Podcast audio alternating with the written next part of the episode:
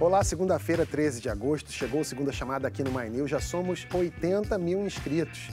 Que marco, muito obrigado a todo mundo que já faz parte dessa história. E quem não se inscreveu, já aproveita, dá aquela força, se inscreve aqui no canal. Também não se esquece de clicar no sininho que ele avisa toda vez que tem vídeo novo aqui no My News e tem notícia todo dia. Hoje a gente está com o nosso time original. Cris Serra e Mara Luque aqui do meu lado, Gabriel Azevedo e Marilis Pereira Jorge ali na frente. A pergunta dessa eleição: quem é Lula? Candidato? O ex-presidente mais popular do país? Um presidiário? Todas as anteriores? Debates com ou sem o PT. O Partido dos Trabalhadores some dos encontros dos presidenciáveis. Isso é bom ou ruim? E tem informação exclusiva do My News. Os deputados federais que mais gastam o nosso dinheiro com passagens aéreas e aluguel de jatinhos. Você sabe quantas escolas a gente podia construir com o aumento do judiciário? A gente calculou. Feminicídio. Cada vez mais mulheres morrem no Brasil por serem mulheres. Está na hora da gente meter a colher em briga de casal? E o que fazer quando ele aparece? O capeta, o tinhoso, o cramunhão, o sete pele, o mochila de criança. Glória a Deus que o Segunda Chamada está no ar.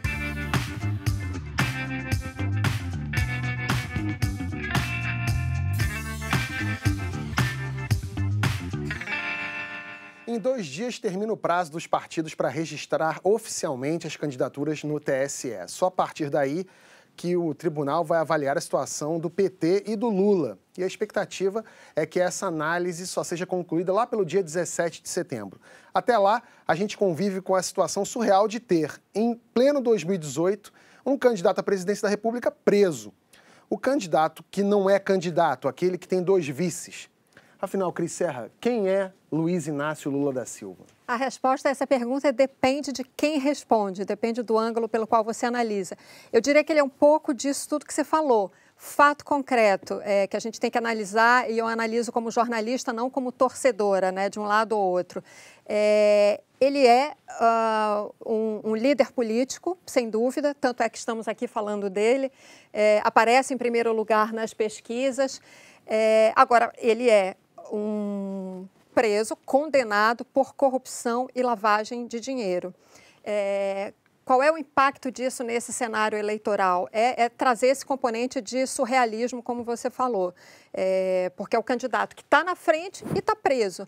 É, o problema que eu vejo aí da, da candidatura do Lula e na estratégia do PT de mantê-lo como candidato é insistir numa estratégia que é bastante arriscada, né? porque até onde, digamos assim, o PT vai querer esticar a corda e manter a candidatura do Lula? Ao que tudo indica, né, como já se fala da chapa triplex, ele, Haddad e Manuela, em algum momento, é, em algum momento, uh, ele vai ser substituído por Haddad e a, e a Manuela vai ser a vice.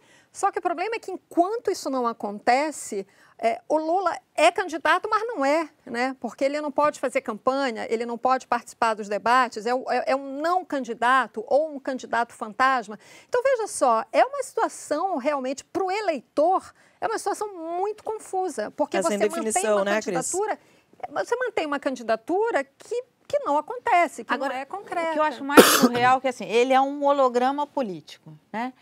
Que representa. E aí todas as forças que giram em torno dele, é, as propostas e que vêm do que está em torno dele, é justamente o contrário de tudo o que ele fez, que fez com que ele tiver, ganhasse tanta popularidade, porque o governo é, Lula foram, foram anos de prosperidade. E foram anos de prosperidade porque ele cumpriu fielmente a receita é, liberal.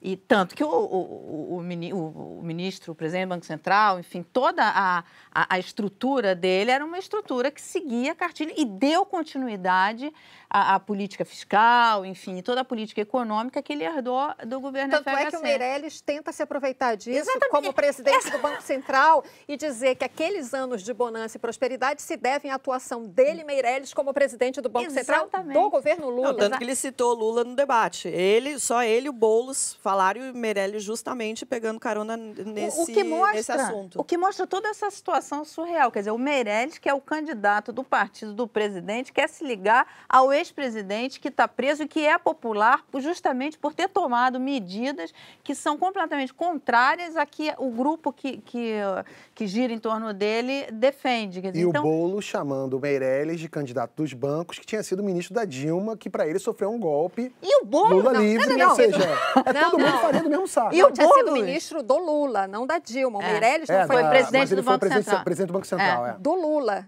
não sim. da Dilma.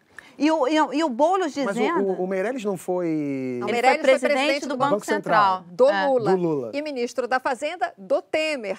Que do foi, Temer, é verdade. Que era o vice-presidente... Que era o vice da Dilma. Da é. Dilma. E não, e o Boulos dizendo o seguinte, que se eleito vai acabar, vai, vai desfazer tudo o que foi feito, as reformas foram feitas nos últimos anos. Ou seja, ele quer jogar a gente de volta para a recessão. Então, Agora, a tem... política dele, a, a, campanha dele é dizendo o seguinte: tem não, uma... quero a volta, volta é. do, da recessão que vivemos. Tem só uma coisa, é, é, é, um componente que eu esqueci de citar nessa estratégia do PT, que é uma estratégia de alto risco, de manter a candidatura Lula, não se sabe até quanto, que é o seguinte: quarta-feira agora toma posse é, na presidência do Tribunal Superior Eleitoral a ministra Rosa Weber, que vocês devem estar lembrados, naquele julgamento do habeas corpus do Lula em abril, foi o voto decisivo para que, que o habeas corpus não fosse concedido e que Lula fosse preso.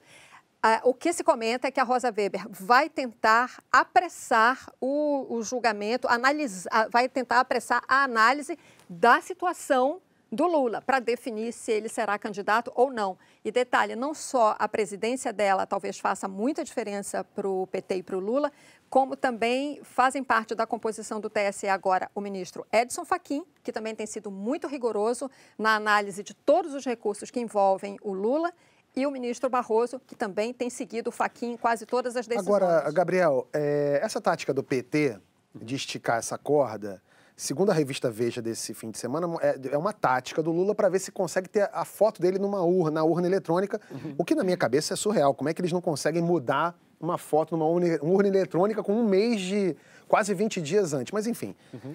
É, e nos debates o PT não tem ido por conta da situação. O Lula não pode por motivos óbvios e o Haddad não vai porque é vice. Uhum. Não pode ser um tiro no pé? Olha, eu acho que o PT está aprendendo a fazer política com algumas facções criminosas que também têm os seus líderes dando as ordens direto da cadeia. Não é novidade no Brasil, né? Marcola e outros tantos conseguem liderar suas organizações de lá. O PT não inova nesse sentido. E qual que é a estratégia? É manter o Lula na pesquisa. Porque se ele está registrado como candidato, por uma questão da legislação eleitoral, ele precisa continuar aparecendo nas pesquisas de acordo com a nova lei. E o Lula está em primeiro lugar. Então, o PT quer um jogo de ganha-ganha. Ele mantém o Lula aparecendo nas pesquisas. No debate, eu acho que eles estão chiando com a não participação do Haddad, mas na verdade eles comemoram por dentro. Quem assistiu aquela aquela cena na última quinta-feira viu que não há muita vantagem em participar. Seja uh, o que é bizarro, o que é trágico, chama muita atenção. Então, se preservar, no caso de um candidato que tem o primeiro lugar e quer transferir isso para o seu, é positivo. Então, o Lula ganha aí em ficar em primeiro lugar nas pesquisas, em proteger o seu candidato até a última hora eu não acredito que a urna vai ter a foto do Lula. Nós vamos passar a campanha na televisão, começa no último dia de agosto e leva o vez de setembro. Nós vamos ter talvez duas semanas com Lula até na televisão e depois a substituição para o Haddad nas três semanas finais. Olha, fala, Marilice.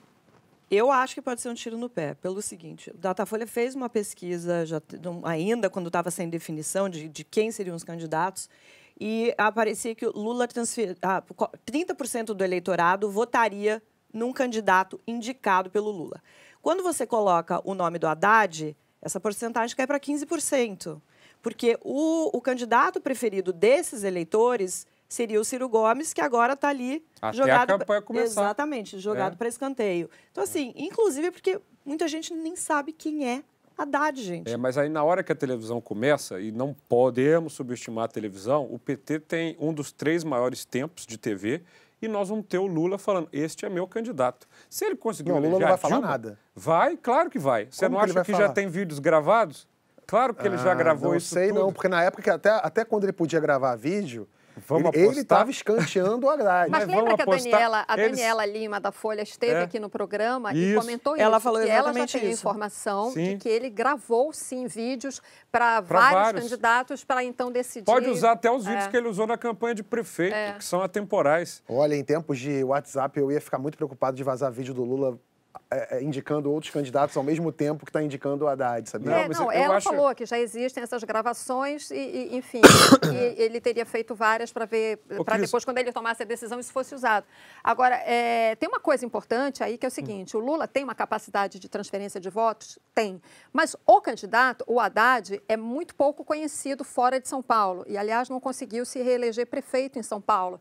Então, não basta só o Lula apontar e indicar, olha, votem nesse candidato. Ele tem que se fazer conhecido, ele tem que ser aceito pela militância do partido. O Haddad, vocês devem estar lembrados também, é, ele é um cara que foge um pouco do perfil daquele militante mais histórico, orgânico do PT. Por exemplo, ele já elogiou Fernando Henrique Cardoso, disse que foi importante na formação dele Dilma ler os também. livros do Fernando Henrique. Dilma também elogiou o Fernando Henrique. É, você lembra quem? A Dilma elogiou. Não, o que eu quero dizer, Cris, é é, assim, e a o outra... Lula elegeu Dilma. Ele elege Sim. qualquer coisa. Não, não, não, não acho Nossa, que seja não assim. acho que o país mudou. não, é- não é tão Olha, simples, não é tão eu- simples Mas assim, olha o Gabriel. contexto Olha só, da a época come... que ele Não, mas a elegeu. Cris aqui no começo da fala dela, ela falou assim: ó, nós não estamos aqui na torcida, nós estamos analisando. Até para os nossos queridos telespectadores, depois vão no canal chamar a gente disso ou daquilo.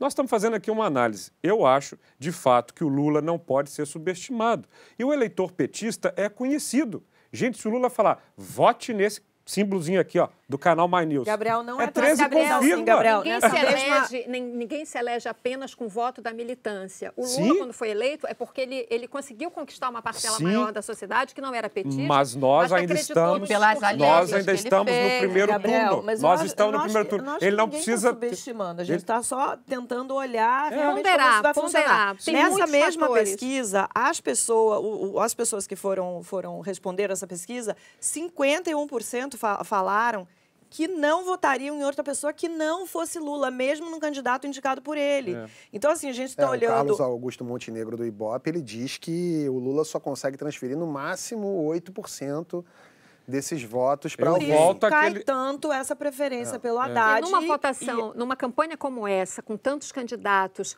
é tão apertada, é, qualquer percentual vai fazer muita, diferença. Exato, esse é que é meu ponto, porque nós estamos ainda no primeiro turno. A batalha do primeiro turno é muito diferente da batalha do segundo turno. O que ele precisa nesse momento é estar num segundo lugar ou entre os dois mais votados. E por isso o Lula fez, nesse momento, tudo que podia para limpar o campo da esquerda e deixar o caminho aberto para a sua chapa, que é a Ah, Haddad e certeza, Manuela. com Então, certeza. o maior problema para o Lula hoje é o Ciro, que ele tratou de aniquilar. Sim. De resto, como eu mostrei naquele desenho da última semana, não é uma briga de todos contra todos. Você tem um campo azul, vermelho, roxo, e o interesse do PT é unir o pessoal do campo vermelho na campanha do Haddad. E eu acho, sim, que o Lula tem potencial para isso. É, Eu, eu tô mais com a Marilis nesse negócio. Eu acho que depois do debate, aliás, por falar em debate, vai vir um próximo agora na Rede TV sexta-feira. É. Ah, Depois de assistir ao debate, eu fiquei com a impressão que foi péssimo negócio para o PT é, Ficar de fora. ficar de fora do debate, porque ninguém falou mais disso. Gente, tem um dado importante. Vocês viram o dado de audiência do debate na TV e o dado de seguidores que acompanharam o debate paralelo Sim. feito Sim, pelo PT? A diferença é brutal. A TV ainda conta, ainda é o principal meio de comunicação Foram 20 milhões pelo qual as de pessoas pessoas se assistindo informam na Band, né? sobre os Não, e era uma- 10 era uma- milhões online. Era uma seja, estratégia do PT, né, Cris? É, é, trazer essas pessoas para o online ali. E isso não aconteceu. É né? óbvio que não isso aconteceu. Não Não, aconteceu. não ia acontecer, mas eu acho que a, a gente, eu, pelo menos de todas as campanhas que eu participei, o debate ele não é exatamente o momento principal, porque aquele momento do debate, mesmo que a audiência seja de 20 milhões de pessoas, não é exatamente o público principal que se almeja numa campanha eleitoral. É um- uma audiência pequena, mesmo considerando Muito o número. tarde é também, muito né? tarde. O horário. Ah, gente, depois É, mas do é primeiro uma bloco, indicação ca- daquilo que a gente tá despenca falando. totalmente. Ninguém mais assiste. É, mas no dia seguinte foi, foi, foi o assunto do dia seguinte. É. Todo mundo foi- É. repercutiu, enfim. É, até porque o mundo de hoje não é mais o mundo de quatro anos. Então, assim, você acabou o debate na Band, e a Band tem uma audiência muito pequena. Sim. Né? É. A Band, ainda mais daquele horário da madrugada. O ali. único debate E aí, que o vai é o no da dia, Globo. No dia seguinte, vale muito. reverbera Não, muito. não acho. Todo mundo está falando acho dos melhores exatamente momentos. por causa da reverberação. Então, o debate é importante. Por quem estava assistindo. De fato, o, o, trabalhador que acorda de madrugada para trabalhar não estava lá assistindo, estávamos nós.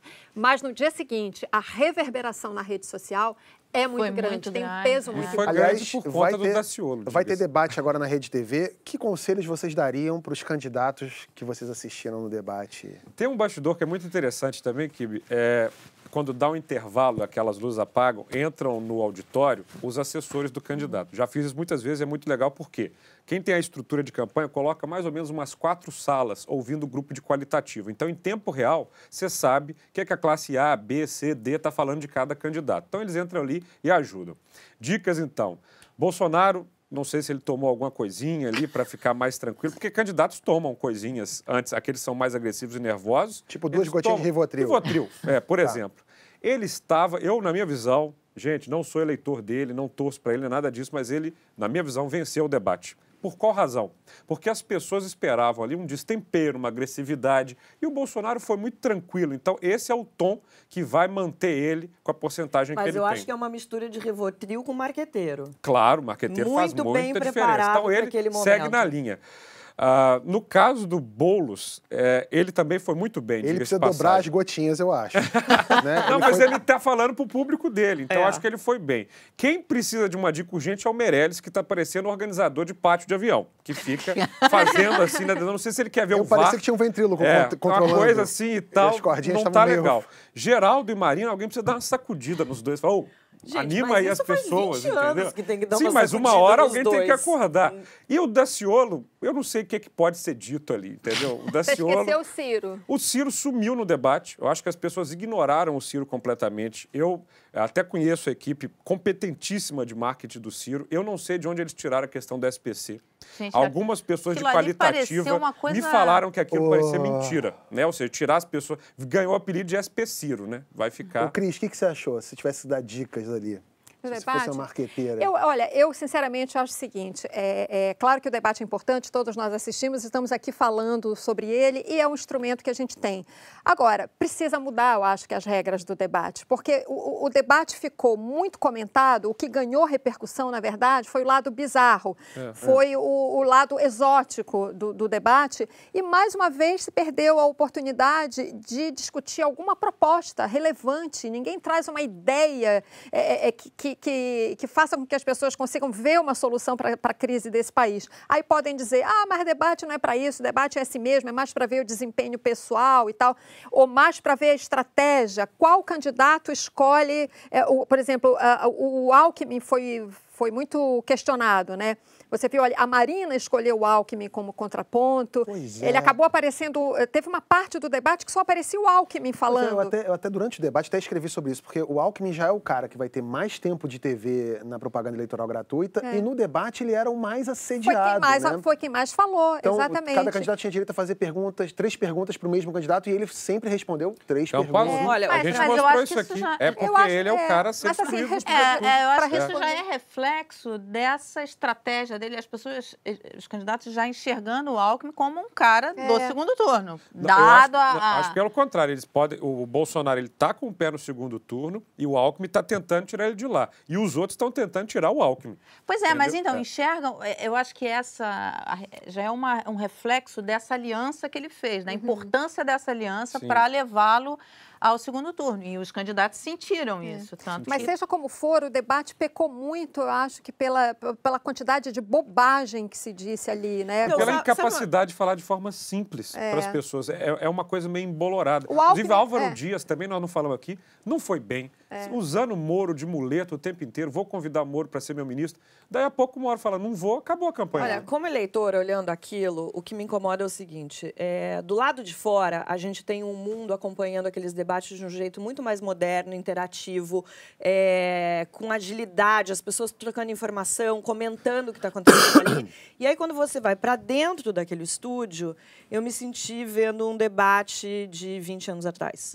Um modelo completamente ultrapassado, que não informa, não, não, não, não traz nada que faça o eleitor tomar uma decisão é, em quem vai votar por aqui. Por... Duas horas de debate, gente. Pois é, o que, que restou dessas Não duas nada, horas de debate? nada de importante. Restou a Um proposta do monte de Ciro meme, gente. de limpar o nome das pessoas no SPC Isso e a história bizarro. da Ursal, que o cabo da Ciolo que é A uma piada, é uma piada É uma a piada de Ursal, uma ela professora. não existe de fato, foi uma professora da UFMG, se eu não Isso. me engano, que fez uma piada anos atrás, quando o Fórum de São Paulo 2001. se reuniu. Ela disse assim: ah, só falta agora criarem a União das, Repúbli das, Das Republiquetas. Socialistas da América Latina. Aí o Olavo de Carvalho repercutiu aquilo e aí virou uma piada de internet. Aí vem o Cabo da Ciolo e traz aquilo. Na verdade, debate. Cara, que o Ciro Virou- faz quando ele fala é muito Agora, vem cá, engraçado. uma, uma pergunta mais, é, assim, abrangente sobre esse assunto. Eu concordo com o que você falou, que realmente é bizarro o debate, que ele não tem explanação de ideias, e, e realmente o formato é de 20 anos. Mas será que a gente não está nesse cenário pluripartidário do Brasil e que a gente começou a ter esse programa de hoje falando disso, que todo mundo é mesmo um pouco farinha do mesmo saco. O Meirelles estava outro dia colado com o Lula e agora o Boulos que está colado com a Dilma, dá porrada nele. Será que a gente não quer, num debate, entender melhor quem são as pessoas? Porque não adianta votar em partidos no Brasil? Não tem um pouco disso? Mas, é, mas quem que- são essas Quem pessoas? são as Quem são pessoas essas e quem ideias? são- então, quem são, quais são as ideias, quais são as propostas? Porque a gente vive uma situação muito, muito, muito difícil. É, tem uma série de, de decisões para serem tomadas.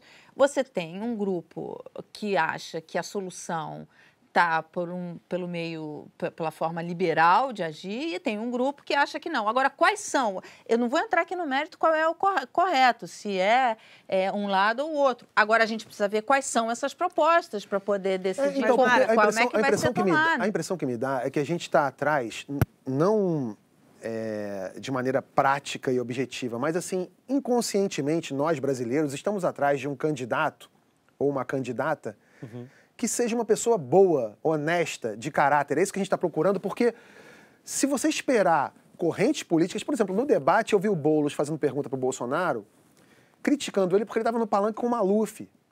E o Maluf era o cara que estava no palanque com o Lula e com a Dilma, E com o Haddad. Com o Haddad. Com o Com o Haddad. Haddad. E você fala assim, gente, É. que esquizofrenia é essa? Mas você não Gente, acha- mas ó, eu vou, vou me repetir, eu já citei esse livro na semana passada, mas é porque eu estou lendo ele realmente muito interessante, que é o Democracia para Realistas.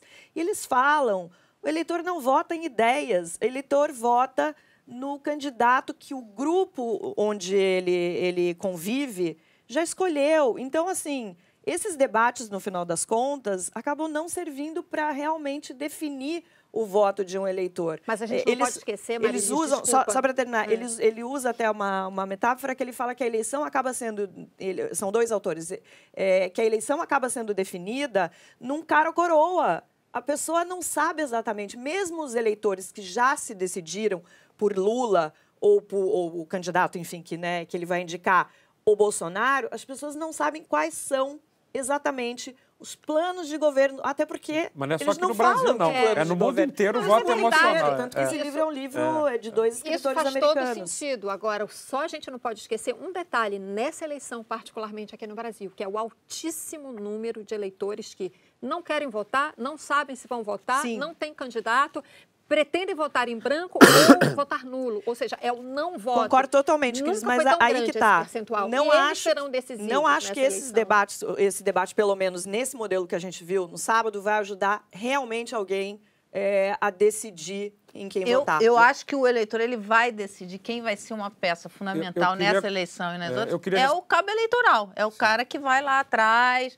é o cara do vereador, do Também. prefeito. Esse Pode cara ser. vai ter um, um trabalho Sempre ali. teve. Mas eu queria responder muito à pergunta do Kibe no sentido em que nós temos uma tradição histórica brasileira de depositar todas as nossas esperanças no chefe do executivo. Então é sempre o presidente, o governador e o prefeito. E a gente tenta criar ali um exemplo de superpolítico, quando, na verdade, o nosso modelo político depende muito mais do poder legislativo. E eu espero, faço aqui um apelo, como já fiz várias vezes, que as pessoas também prestem atenção no voto para senador, deputado federal e estadual.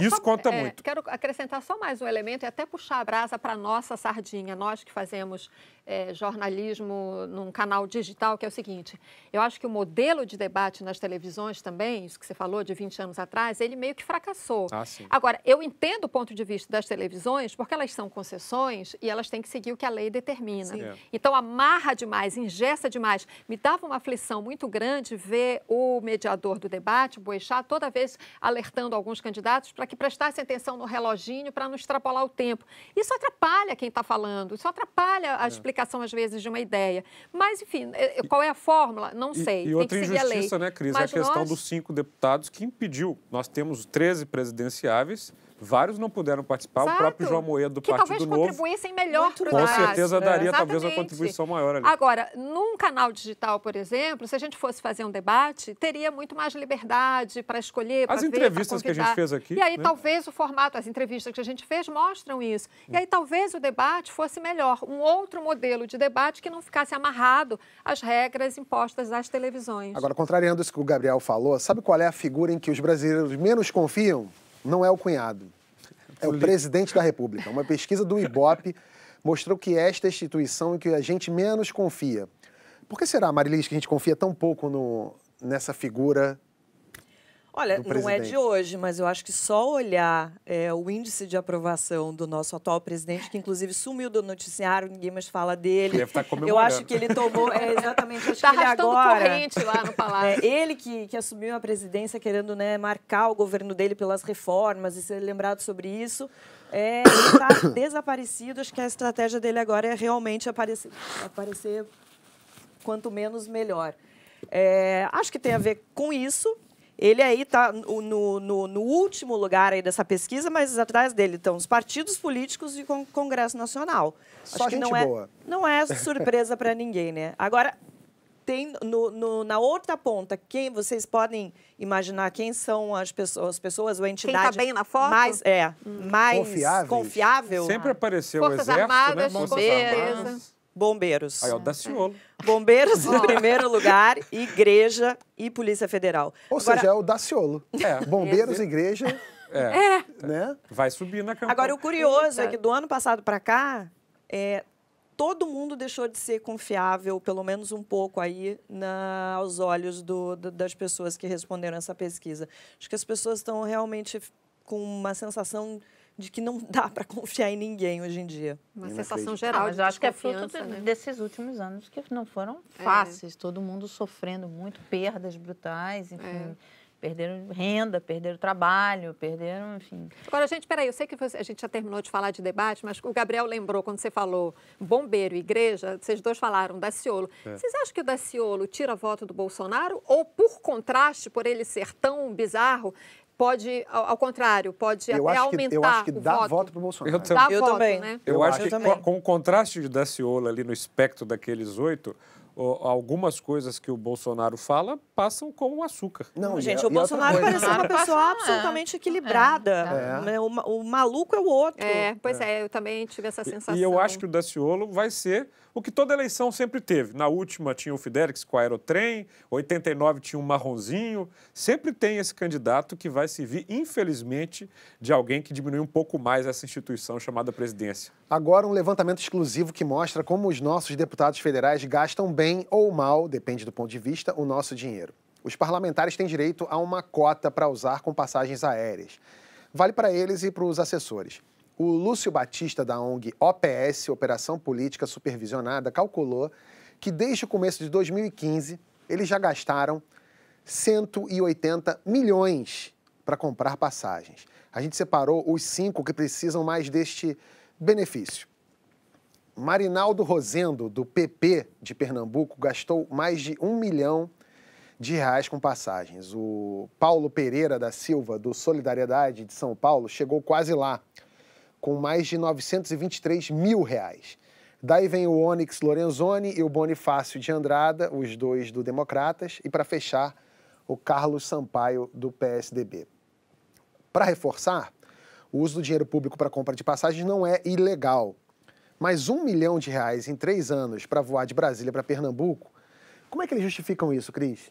Olha, é, o uso dessa verba, como você falou, é legal, né? Eles têm a chamada verba indenizatória e o cotão, que eles chamam, para despesas teoricamente relacionadas ao exercício do mandato. O que acontece com. eh, Eles usaram as passagens aéreas? De fato, sim. É necessário é, é, em estados, por exemplo, como o Amazonas, Pará, É, claro. mesmo Minas Gerais, que é um estado muito grande, Mato Grosso.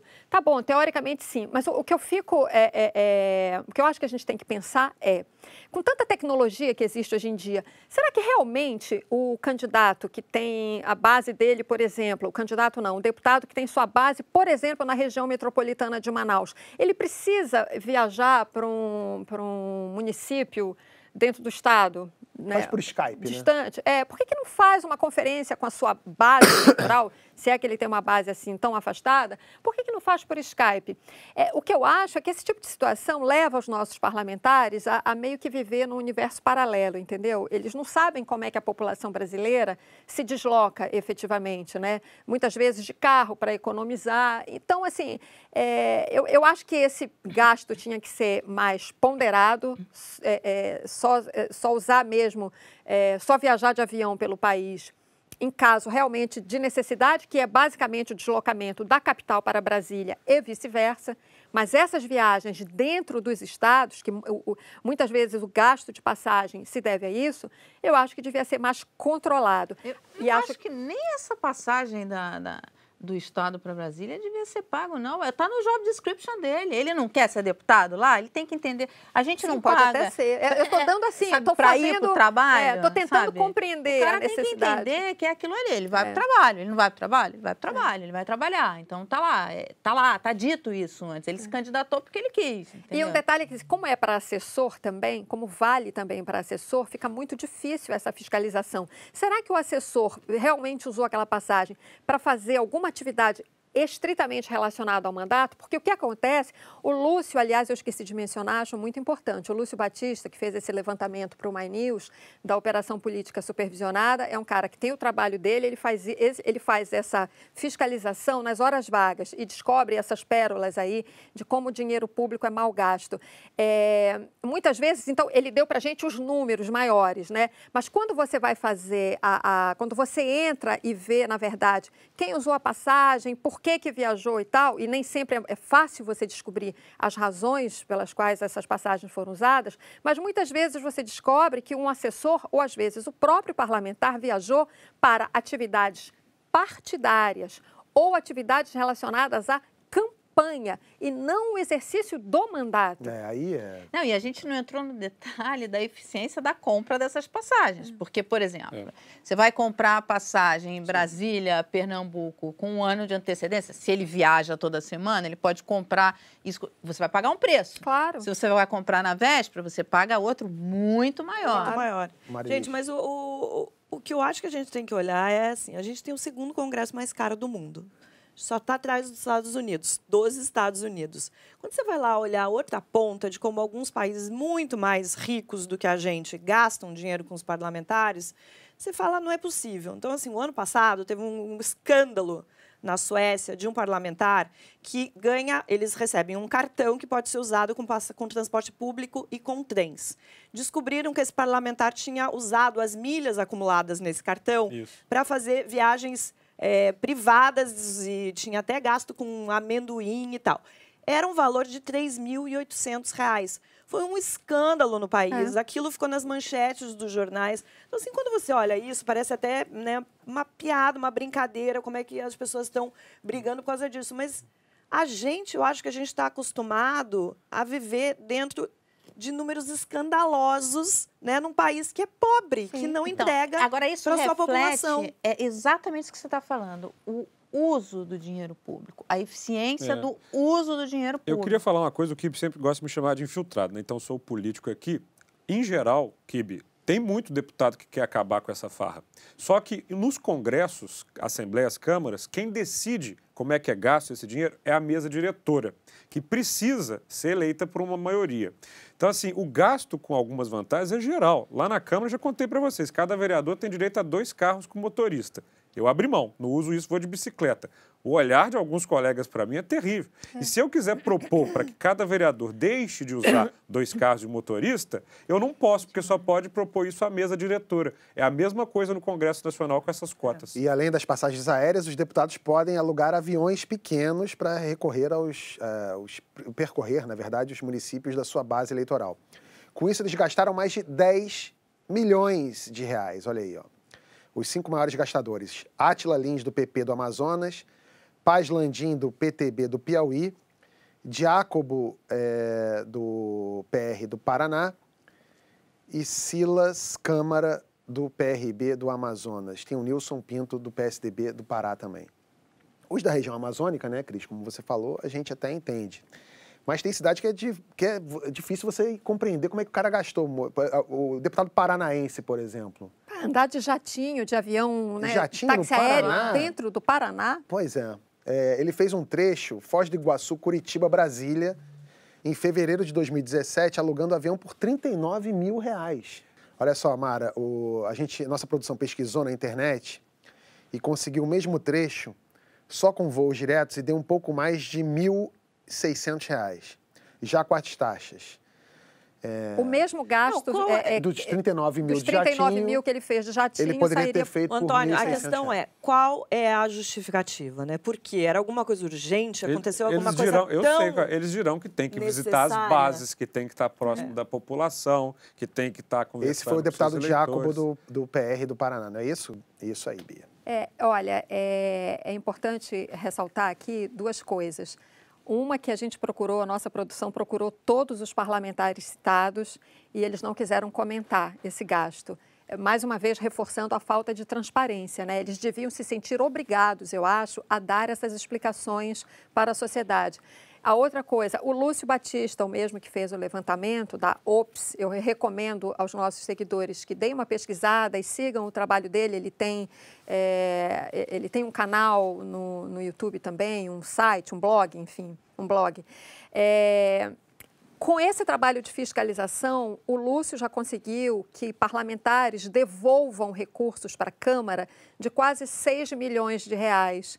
Eu estou insistindo em falar Tem o disso. Serenata de Amor também, que é uma iniciativa muito boa, que mostra como eles vão gastando o dinheiro. Tem esse nome por causa de alguns gastos ali bem curiosos que eles têm. Pois é. Eles estão comprando bombom. Sim, então, E- dentre outras coisas. Mas assim, só para falar que como é importante assim que esse é um, acho, acho, acho que isso é um trabalho assim de um cidadão preocupado com a democracia, preocupado com o uso do, do dinheiro público, né? Que democracia não é só a gente votar de quatro em quatro anos, mas fazer isso, fazer esse trabalho de fiscalização, mostrar como o nosso dinheiro é usado e conseguir a devolução dos recursos, que no caso já foram quase 6 Agora, milhões. o impressiona, né, a recusa deles não, não, não se justificarem, porque ah, quando a gente olha, eles não se sentem servidores públicos. Exatamente. É, É, mas é isso tem a ver com aquilo que você estava falando dos países é, mais ricos e nórdicos que têm uma preocupação com isso. É que quando esse cara assume esse, esse papel de ser deputado político num país de primeiro mundo, ele tem a noção que ele está fazendo um, a- algo pelo coletivo. É. É, é uma função, inclusive, que as pessoas comuns não querem fazer porque é meio chato, né? É, aquela você ser síndico do seu prédio. Pô, será que eu quero? Eu tenho que ter uma vocação e tem que ter um, um- um critério ético Não, para é isso assumir esse mesmo, papel. Antônio. um Então, livro pega, por exemplo... E aqui no Brasil, não. Aqui no Brasil, o cara que vira parece que quero me dar bem. É vou porque, virar É patrão. porque poli- político no Brasil é profissão. Você pega, por Opa, exemplo, a Nem Suíça. todos. mas é Mas a maioria verdade. vê que uma profissão é um jeito de ganhar dinheiro, não só aquele salário. Você pega, por exemplo, a Suíça. Os, os- os políticos não só ganham menos do que professores, por exemplo, como as sessões são marcadas no, fi- no fi- final dos dias, porque normalmente eles têm outra profissão, É. vão lá, exercem a É profissão como o deles. síndico do prédio. Exatamente. né? E no final do dia, eles vão resolver os assuntos das cidades ou do país. Então, assim, eles de fato agem como servidores E públicos. tem vocação. E tem Quero- vocação Quero pra muito isso. recomendar um livro que chama Um País Sem Excelências, que mostra exatamente É como esse são da os Suécia, parlamentos que fala da da Sué- Suécia. Antes de eu ser candidato, eu fui lá visitar. É incrível. E, aliás, Suécia, Noruega, É, Dinamarca. o você livro fica- escrito por uma colega nossa, Isso. jornalista, né? A Cristina Valim, que fez um... Exatamente. Cláudia, perdão. Cláudia Cláudia Valim. O livro é excelente, recomendo. Inclusive fala de casos de outros escândalos, Marilis, na Suécia, de parlamentares que foram flagrados assim, porque eles têm que usar o transporte público Sim. lá. Uhum. E aí eu me lembro de uma parlamentar que usou um táxi. Isso deu perda de mandato, porque a- pessoa fica, o parlamentar Usou fica táxi, envergonhado. usou dinheiro público para pagar. Usou dinheiro é, público os para pagar o deputados que- táxi. os deputados do- da base lá do Amazonas podiam ir de ônibus para ver a situação das estradas. De O re- barco, né? Que é, É. como as pessoas. O relatório né? completo desses gastos dos deputados com os comprovantes está no site do My News, canalmynews.com.br, o endereço vai aparecer aqui embaixo. essa conversa é, de gastos públicos ganhou força esses dias por causa do reajuste dos magistrados. Os ministros do Supremo estão desde 2015 tentando emplacar esse reajuste de 16,38%. O negócio aí é o efeito cascata. Conta pra gente, Mara Luque, para quem não sabe, assim, o que, o que, que é, é, o efeito cascata? É porque quando ele, ele dá esse aumento, não é só o aumento para ele. Explica que não é a cascata de você mentir para ganhar o aumento. Explica direito. Vai chegar lá na minha cabeça em BH. não é isso? Exatamente é, ele serve de, é, de um teto para o aparato estatal inteiro. Então, na verdade, ele vai, ele não é só o, o aumento desses juízes. É o aumento desse juiz, de quem está abaixo desse juiz, que, de quem está abaixo Porque de abaixo. eles são o teto de, todo, de todos os, os outros salários. Mas tem um efeito ainda maior. É uma espécie daí. de precedente para você dar aumento para si mesmo para é, toda a escala não, que vem mas, E não é só isso. Ele, ele, de fato, é um teto. Você não pode ganhar mais do que o juiz do Supremo. Então, uhum. é, você tem toda... Você aumenta a, a, a linha ali de... A linha d'água. Digamos de, assim, eles estão coisa. no topo da cadeia alimentar, Exa né? Exatamente. Toda a cadeia bem. alimentar para baixo vai ter um mas aumento também. Mas tem um efeito maior, eu acho, que é o seguinte. É, quando ele quando faz isso, mostra... É, no momento atual que a gente está vivendo, principalmente, um total descaso com as contas públicas e desordem com as contas públicas. Nós temos um buraco, um déficit para cobrir. Uhum. É, como é que se cobre esse déficit? O Tesouro emite títulos, vende para investidores que emprestam dinheiro para o Brasil cobrir o seu rombo, para o Tesouro cobrir esse rombo. Quando, ele, quando sai uma medida dessa, e, e, todas as outras que mostram essa desorganização das contas públicas brasileiras, o que acontece? Esse investidor que vai comprar o título, ele fala assim: ah, você está me pagando isso? Você está me pagando 6,5, 7, 10? Não, eu quero mais. Por quê? Porque você é tão desorganizado que o risco de eu não receber é, é maior, está ficando grande. Então ele vai, não vai pedir 10, ele vai pedir 12, ele vai pedir 15. E com isso, o custo da dívida brasileira vai aumentando. Isso. Então, quer dizer, a gente tem um buraco para pagar e o custo de cobrir esse buraco vai ficando cada vez maior por conta da desordem da dívida pública. O custo disso tudo pode chegar a quanto, Mara? Assim, qual o valor que isso pode. Incluindo essa. É. essa aí é muito grande, porque você, a gente está falando de dívida. É, Mas se você salário, paga. De salário.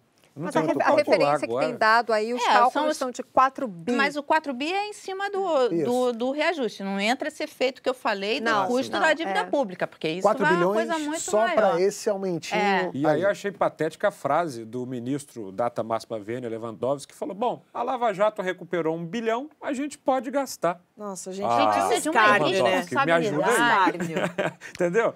A gente fala em bilhões com tanta naturalidade, fica parecendo que é dinheiro à toa. Para dar uma ideia do que são 4 bilhões e meio de reais, nós pegamos informação do economista Gil Castelo Branco, da ONG Contas Abertas. Olha aí, ó. 4 bilhões e meio são 1.272 escolas, ou 2.250 UPAs, ou 2.368 creches. Deixar de fazer essas coisas para aumentar o salário de alguns não é é, é, é, é, o quê? É falta de senso? É pouca Uma vergonha? Total distorção, né? Da... É falta de cobrança. Porque eu acho que se as pessoas seguissem, por exemplo, o trabalho que o Lúcio faz, que o Gil faz, e começassem a cobrar efetivamente, se mostrassem da mesma forma que, que foram para a rua por causa dos 20 centavos, enfim, é. por todo o resto, mas se começassem a alertar. Porque o Congresso, ele é sensível a essa pressão popular. Um... A Ainda mais em época de eleição, né? Ainda mais em época de eleição. Tem chance, Cris, desse, dessa, desse aumento não passar pelo Congresso, você acha? Olha, esse, isso, esse aumento não está concretizado nem aprovado ainda. É, o Judiciário, né, os 11 ministros, numa reunião administrativa, como eles fazem todos os anos, eles se reuniram e decidiram pedir esse aumento. Placar apertado, é, 7 a 6. Vale 7 dizer. a 4. 7 a 4, perdão. Pla 7 a 4, agora, mas o detalhe, esse ano o placar foi de 7 a 4 pelo pedido de aumento. Ano passado tinha sido de 8 a 3 para não, não incorporar o aumento. Ou seja, de um ano para outro, houve exatamente uma reversão do placar. 8 a 3 ano passado contra o aumento, 7 a 4 este ano a favor do aumento. Acho difícil o Congresso não, não, não, digamos assim, não se sensibilizar a esse pedido. É um, não é um pedido, é um poder judiciário, que é um poder independente, pedindo aumento. É um poder... Como é que o legislativo vai dizer não, não podemos? Até porque, o, convenhamos, a gente tá, acabou de falar disso aqui. O poder legislativo também não tem o cuidado que deveria ter com as contas públicas. Sim. Então, acho que Acho, acho difícil o Congresso não, não se dobrar a essa Agora... pressão, porque pressão popular conta? Conta. Mas a pressão do lobby, da elite do funcionalismo público em Brasília é conta muito. É, é isso muito. que eu ia perguntar. O que, que pesa mais?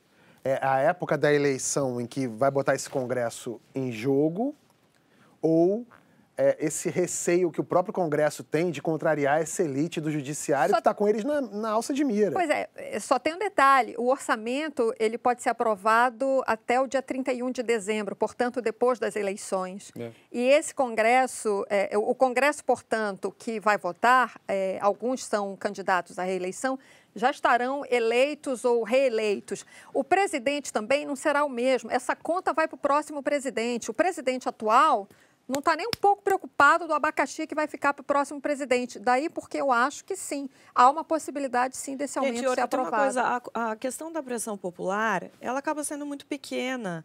Por quê? Por mais que todo mundo leia essas notícias e ache um absurdo, vai lá nas redes sociais, não tem ninguém na rua. Exatamente. As pessoas foram na rua por causa de 20 centavos porque afetava diretamente o bolso naquela hora. Uhum. Aquilo ali que a gente mostrou que várias escolas não são construídas, creches ou UPAs, é, não é uma coisa imediata no bolso.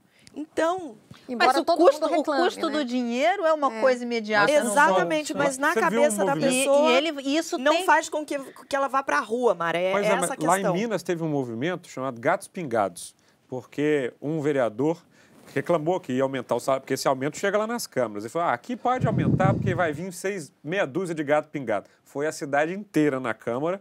E aí não aumentaram o salário. Agora, então, a gente contra. sabe, olha, olha como é tão importante, a gente tem falado muito sobre isso, né, Mara? Como é tão importante a discussão do gasto público e como tem tanto a ver com o dia a dia das pessoas. Vocês viram ali, dava para construir 1.200 escolas, é, cada uma com 400 alunos, estou arredondando os números, por turno. Portanto, cada escola teria 800 alunos, arredondando aí para, sei lá, mais ou menos mil alunos. Aquilo ali dá com aquele número de escolas que poderiam ser construídas, um milhão de alunos na escola. Um milhão de alunos na escola é menos garotada sujeita à influência do tráfico de drogas. Olha ali, 1.272 escolas escolas para 432 alunos, que eu acho que é por turno, tenho quase certeza. Portanto, daria mais de 800 alunos por escola. Multiplicado por aquele número, dá mais de um milhão de alunos que você tira da rua, você tira da influência do tráfico de Mas drogas. Mas não têm interesse Portanto, nisso. Criança educada é criança que vota bem depois. Mas então, você Mas vê é como essa mesmo. discussão do gasto público tem a ver com a falta de segurança é. nas cidades. Não, a discussão do gasto público tem a ver com tudo na tudo. economia. A falta de investimentos, inclusive, a geração de empregos, está tudo isso ligado ao gasto público. Agora vamos imaginar uma coisa aqui. Você está em casa e houve um casal discutindo na vizinhança. Os gritos vão ficando mais altos, tem barulho de coisa sendo quebrada, porta batendo, confusão. Mara, o que, que você faz? Já fiz. Chama a polícia. Já fiz isso. Já? Tava, eh, meu apartamento estava em obras e eu estava num flat enquanto estava em obra no meu apartamento. E aí eu comecei a, a ouvir no, no, apartamento de cima uma gritaria, uma gritaria. Aí eu abri a janela, eu vi a, a moça com metade do corpo para fora da, da janela. E aí, na hora, eu liguei para a recepção, falei, chama a polícia, manda alguém lá e tal. Eu, eu fiquei... A cena foi horrível é uma situação muito ruim. Você se sente agredido, inclusive, e você se sente inseguro também. E você, Gabriel, briga no bar, casal brigando no bar, já, a briga vai aumentando? Já, já agi também, boate, separei. E depois chamamos as autoridades para dar cabo do covarde. Nesse mês, a Lei Maria da Penha completou 12 anos e a gente continua vendo histórias de mulheres assassinadas por serem mulheres. O Brasil tem a quinta maior taxa de feminicídio do mundo. Segundo dados do Fórum Brasileiro de Segurança Pública, ano passado foram 1.133 casos. Os especialistas dizem que o feminicídio é a ponta de um iceberg porque antes dele vieram as agressões e sinais que não foram reconhecidos pela família, nem pelos amigos e nem pelo poder público. A gente falou com uma das fundadoras de um aplicativo que conecta mulheres que sofrem abuso é, a mulheres que querem ajudar. O Mete a Colher já são 9 mil usuárias ativas no Brasil. Oi, sou Renata Albertin, faço parte da rede Mete a Colher, que é uma rede que ajuda mulheres que vivem violência doméstica. Na verdade, a gente é um app que conecta mulheres que precisam de ajuda com mulheres que querem ajudar. E a gente acredita sim que tem que meter a colher sim nas relações abusivas, né? Então, se você está escutando aquele vizinho brigando, naquele casal que você sabe que já tem um conflito, que você já escutou outras vezes, está uma situação mais grave, liga imedi imediatamente para a polícia, 190. É, é a polícia de fato que tem que chegar nessa hora para resolver a situação. E a mulher que está passando por alguma situação de violência e quer fazer uma denúncia, é importante ela ligar para o 180 ou ir até uma delegacia da mulher. E, obviamente, sempre se mostrar disponível, sempre é, apoiar, não julgar de jeito nenhum a mulher, porque o processo de um relacionamento abusivo é um processo de vai e volta. É muito complexo, é muito difícil a mulher sair assim de uma relação abusiva no estalar de dedos. Então, é ter muito mais assim paciência e compreender o processo que é complicado mesmo, mas que é possível sair. Então, vamos meter a colher nos relacionamentos abusivos. É mais difícil quando esse tipo de conflito envolve uma família? O que vocês acham? Assim, em vez de Olha, ser... eu, filhos, eu... né? É. Quando tem filhos envolvidos é bem mais complicado, eu acho. Gente, eu acho que durante muito... Primeiro que não se falava desse assunto, né? A coisa do, do da, da, agressão física, a agressão doméstica era uma coisa que não se falava. A mulher tinha vergonha a mulher às vezes não entendia o ambiente violento que ela vivia, porque nem sempre começa com tapa. Começa com uma violência psicológica, ela vai se envolvendo naquilo e quando vê, está num relacionamento abusivo aí durante 5, 10, 12 anos. Agora, essa coisa de você interferir, a gente aqui tem essa consciência, mas não é tão claro para as pessoas. Semana passada eu escrevi sobre isso. Você vai ver nos comentários, muita gente acha que não, que não tem que se meter numa, numa confusão, porque é realmente caso que é, é, de um casal, que o casal tem que resolver aquilo. Mas a gente vê que quando você não toma uma atitude, quando, quando houve uma mulher pedindo socorro, eu acho que você se torna conivente daquela situação. Qualquer situação de violência. Que pode degenerar num crime, né? Eu acho é. que se você pode interferir de modo a evitar o crime, eu acho, acho que, que deve qualquer sim. Qualquer situação de violência que você presencie, pode ser contra criança, criança também, contra animal. idosos, é. animal. É. Tem que chamar a polícia. Agora, a agora esse negócio de você não. Meter a colher também não exige uma polícia mais preparada? Porque Com são inúmeros certeza. os casos de, de mulheres que vão numa delegacia ou chamam ajuda policial e o, o, o, o agente que chega lá coloca uns panos quentes, tenta dar uma aliviada. Não, trata a mulher como culpada, como né? É. é. um processo de exercício do poder que vai se dando aos poucos. É o cara chegar e dizer assim: ah, não sai com esse vestido, tá muito curto. Às vezes a mulher até enxerga isso como, poxa, ele está cuidando de mim, né? Evitando que eu me exponha. São coisas que o, que, o, que o marido, o companheiro, enfim, vai dizendo, que ela, ela interpreta aquilo não como um processo de dominação, mas como um cuidado que o homem está tendo com ela que e é protegê-la. Sim. A, então, a própria frase marido e mulher não mete a colher. É, isso, então. Mas daí a dificuldade, inclusive, de muitas mulheres se reconhecerem dentro, dentro de, uma... de um relacionamento abusivo. Então, às vezes, até você alerta e ela diz: não, imagina, é só uma questão de temperamento, eu vou conversar com ele e tal.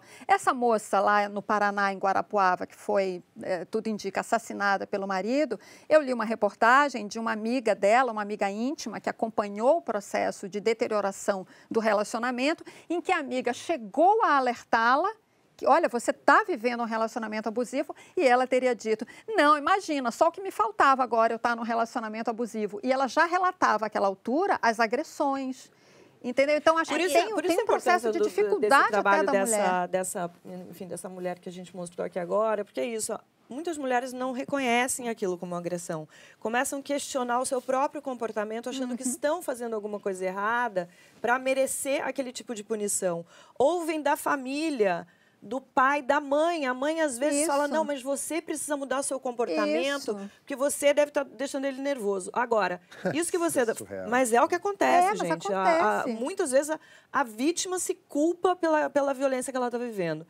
Isso que você falou da polícia é uma coisa que precisa mudar. A gente vê no relato de várias mulheres que chegam na delegacia, mesmo delegacia da mulher, ouvir que ela deve voltar para veja bem, você vai denunciar seu marido, é exatamente isso que você quer. Isso precisa mudar. A outra coisa, tem muita gente que questiona a lei da Maria da Penha se funciona, se não funciona, para que você só condenar aquele homem é, por uma violência, de fato, talvez não adiante, porque ele vai acabar reincidindo naquele crime. Agora, em São Paulo, tem um trabalho muito bacana e interessante está sendo feito, começou a ser feito pela promotora Gabriela Mansur, é, que é um programa de. Uh, como é que fala? De, de reintegração desse homem ali, na, na, na, na, nem na sociedade, mas nos relacionamentos com, com a mulher. E ela fala o seguinte, que o homem que é condenado, ele tem 65% de reincidência, ou seja, ele vai lá ele vai agredir de novo essa mulher. Quando ela, ele passa por esse programa, que dura 10 semanas, são três horas de reunião ali, que ela, inclusive, dá esse, esse, essas, são essas aulas, é, a reincidência cai para 3%. Ou seja, o homem precisa aprender que ele não pode. É, é ridículo é a gente falar isso, mas o homem precisa aprender que ele não pode bater na mulher. E não é só E esse bater. programa, só, só, terminar, esse programa começou num, num fórum em São Paulo, depois foi é, começou a ser feito em outros, virou lei municipal em São Paulo e agora já está acontecendo em outros fóruns no interior de São Paulo. Mas precisa ser uma coisa nacional. Agora, o... a gente falou de bater, mas a violência não. Eu tô falando, não é só. Bater é um absurdo, mas é, você tem uma violência psicológica, financeira, abuso financeiro, Sim. enfim, uma série de outras coisas. O Corinthians é um time que faz questão de manifestar apoio pela igualdade das mulheres. No começo do ano, teve a campanha do Respeita as Minas e o Não é Não. Vocês lembram?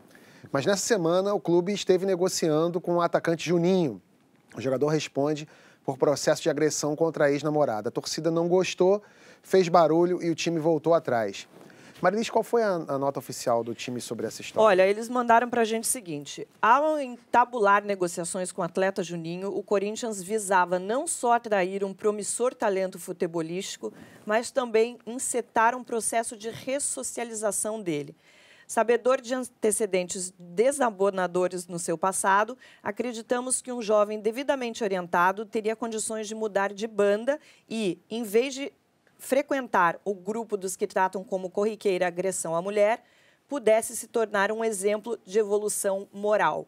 Foi essa a resposta que eles deram. O que não faz muito sentido, porque se eles queriam é, ressocializar esse cara, por que, que desistiram de contratar, então? É, por causa é. da pressão do time. E isso é uma coisa do que me chama. Não, da torcida. Da né? torcida. Pressão do tribunal das redes sociais. E isso né? que me chama é. muito atenção, que já é uma mudança de mentalidade de comportamento das pessoas. Uma torcida de futebol, que majoritariamente é masculina, e lá contra isso. A gente viu isso acontecer no ano passado, quando um clube de futebol tentou contratar o goleiro Bruno. Né? Em Minas, é. Em Minas, isso uhum. aconteceu.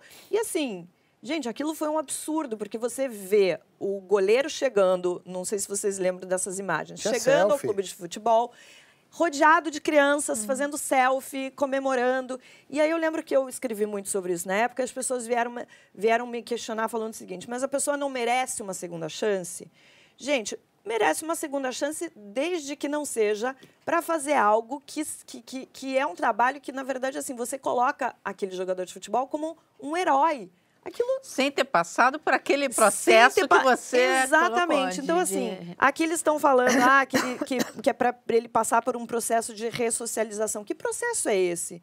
Ele, ele nem reconhece que Agora, ele fez essa agressão eu, eu vou, fazer um, um, papel de advogado do diabo Sim. aqui. É, até que ponto o cara que é acusado deve sofrer as sanções de alguém que foi condenado porque é, nesse caso desse Juninho aí, eu, eu ignoro. Não sei se ele já foi condenado ou não, não sei, não sei o nível de. Mas pouco importa pelo que a gente viu acontecendo com ele. Mas um sujeito que é acusado por alguma coisa, ele não é condenado. Né? Você pode ser acusado de tudo. Que é o que a gente tem, tem visto, por exemplo, Nas no, redes cinema, é, no cinema, nos Exatamente. Estados Unidos. Chega uma pessoa qualquer e fala assim, ó, fulano me assediou, ele já vira um estuprador. A é. divisão de águas aí é o fato de você ser público ou não. Eu acho que, em geral, as pessoas que não têm visibilidade, elas passam por um processo penal nos seus trâmites regimentais. Né? Tem uma questão de ser condenado ali no final, se houve ou não houve. Mas quando você é uma pessoa pública, as pessoas estão de olho no que, que você está fazendo. Então, só o fato de haver uma dúvida lembra aquela frase famosa da mulher de César, que não precisa ser, ela precisa parecer também. É, mas às vezes você não parece. Não é um caso de um, de um cara que é agressivo, ou sei lá Sim. o quê. A gente, eu, por exemplo, fui pego de surpresa com várias dessas denúncias de é, atores de Hollywood que você viu. O cara, pô, sou fã desse cara. O cara parecia ter um comportamento exemplar. E o é, cara. Mas aí, Sim, mas, mas sabe, tipo, por exemplo, teve, é, é, no caso dos atores, em muitos casos, quando eles foram acusados pelas suas vítimas ou supostas vítimas, eles reconheceram. E aí, quando o cara ah. reconhece, Aí fica Ai, é. difícil é. não, não, não, não, não, se tomar uma atitude, a empresa, por exemplo, querer se desligar, porque isso afeta a imagem das empresas, isso traz prejuízos econômicos e aí não tem perdão. Esse caso é um caso é, esquisito, porque ele o jogador nega, pelo que eu li em algumas reportagens, mas aí o próprio clube agora reconhece que ele ele cometeu essa agressão, mas eles estavam pensando em ressocializar o jogador, então fica agora. Ninguém contrata jogador querendo é, ressocializar exatamente. jogador. Contrata porque o cara é bom. O fato é que a torcida teve um peso bastante grande aí para o time voltar atrás. É. Cada vez mais gente questiona os papéis da família tradicional. Alguns dirão que isso é fruto do afastamento de Deus e da religião. Eu estou começando a acreditar nisso. As pessoas se afastam de Deus e com isso o diabo fica soltinho. O demo está tão à vontade tá? que acha legal ficar telefonando para pastores de madrugada. Escuta essa conversa que aconteceu na Rádio Trânsito de São Paulo. Sim, o trânsito de São Paulo está tão ruim que a rádio está apelando para o exorcismo. O pastor estava conversando com um ouvinte, o Igor, e sentiu uma presença estranha no rapaz. E aí ele começou a orar e o espírito maligno se manifestou. O que, que você quer fazer na vida do Igor? Ele é meu. Ele é seu? Ele é meu. Quem te ofereceu ele? Ele é meu. Ele, ele quando ele foi me procurar, ele aceitou trato. Ele fez um pacto com você, é isso? Ele fez um pacto com você? Ele não cumpriu com o acordo. Ele não cumpriu, não cumpriu, não cumpriu com o acordo. Não cumpriu. Não quero tranquilizar aqui todo mundo, tá? O pastor conseguiu expulsar o demônio por telefone, tá tudo bem agora. Eu gostei muito da pegada meio saque, né, disso. Ele não cumpriu é com o acordo. O que isso é a versão moderna de Fausto de Goethe, entendeu? Era Mephistófeles ali falando e não cumpriu o acordo e teve que levar a alma dele. Serviço de atendimento ao consumidor. Era, eu vou te falar, eu, eu, era eu, ficção. Eu, o que mais me deixa chateado é a qualidade da, da atuação, que eu acho muito ruim. Tem um do Porta que é assim, não é? Ruim. Tem um do Porta que é exatamente isso. É, mas aí você podia ter uma caprichar mais. A né? concorrência né? do Porta dos Fundos está grande, tá né? Grande, Tá, mas assim. Caramba, eu vou te falar. Não, ultimamente o que você via nesses vídeos de exorcismo e de salvamento era, eram os pastores salvando os fiéis das drogas. Agora já está resolvendo até problema de obesidade. Mas você acha que em casos assim não era melhor resolver no tribunal de pequenas causas? O cara não cumpriu com o acordo. o Daciolo falou, tem um vídeo muito engraçado do Daciolo, voltando a ele, no Congresso, pedindo o presidente Temer para abandonar o satanismo. É, é verdade. É verdade. Gente, todo mundo sabe que o presidente Temer não é satanista. Não é. Ele, ele não é. Mas Você tem, tem essa, certeza disso? tem essa fama aí. Então, melhor, uma vez eu fui levar os meus alunos no Palácio de Jaburu, tinha uma galinha preta andando assim no palácio. Aí, pô, assim, e o senhor falou, né, professor, que ele não tinha nada com tinhoso. Ó a oferenda ali andando. A galinha pretinha ali andando. Mas não é. E o Daciolo foi lá no plenário e falou: presidente Temer, abandone. Abandone esse satanismo que não lhes pertence. Mas, mas, mas, por exemplo, o Daciolo, eu vejo verdade ali. Eu vejo. Se ele não. Se, eu vejo verdade ele não vejo uma tá camisa falando. de força. Ele acredita. Glória a Deus. Aliás, Cabo Daciolo, eu queria muito que o senhor viesse aqui para ser sabatinado por nós. Seria um, um prazer. Tirar é, o demônio do kibe da senhora. É, é, eu, eu, eu quero. Eu me coloco à disposição. Ó, esse foi o seu, o meu, o nosso segunda chamada de hoje. Obrigado a você que ficou até aqui com a gente. Inscreva-se no canal. Se você gostou, dá um like. É importante dar like pra gente aqui nesse vídeo. Conta do My News pros amigos. A gente tem todo dia vídeo novo com a Thaís Herédia e a turma do Dinheiro na Conta, sempre às 5 e meia da tarde, ao vivo. Ela também tem o É Pessoal às sextas, Mara Luque às quintas com Economia Genial. Cris a qualquer hora, falando de política. O My News é jornalismo de qualidade, feito especialmente para você que está aqui com a gente. Valeu, até a semana que vem, sem demônio no corpo. Amém, irmão. Aleluia. Terminou mais Gente, e o Daciolo que a gente, ah, sei lá, três ou Mostramos três o vídeo programas dele. atrás, a gente botou aquele É. vídeo dele Ela agora ela falou, a Gabi falou, ele é meio despreparado. Né? É, o Ciro meio que falou isso. Não, o Ciro falou muito bem. É a democracia tem seus Eu também custos.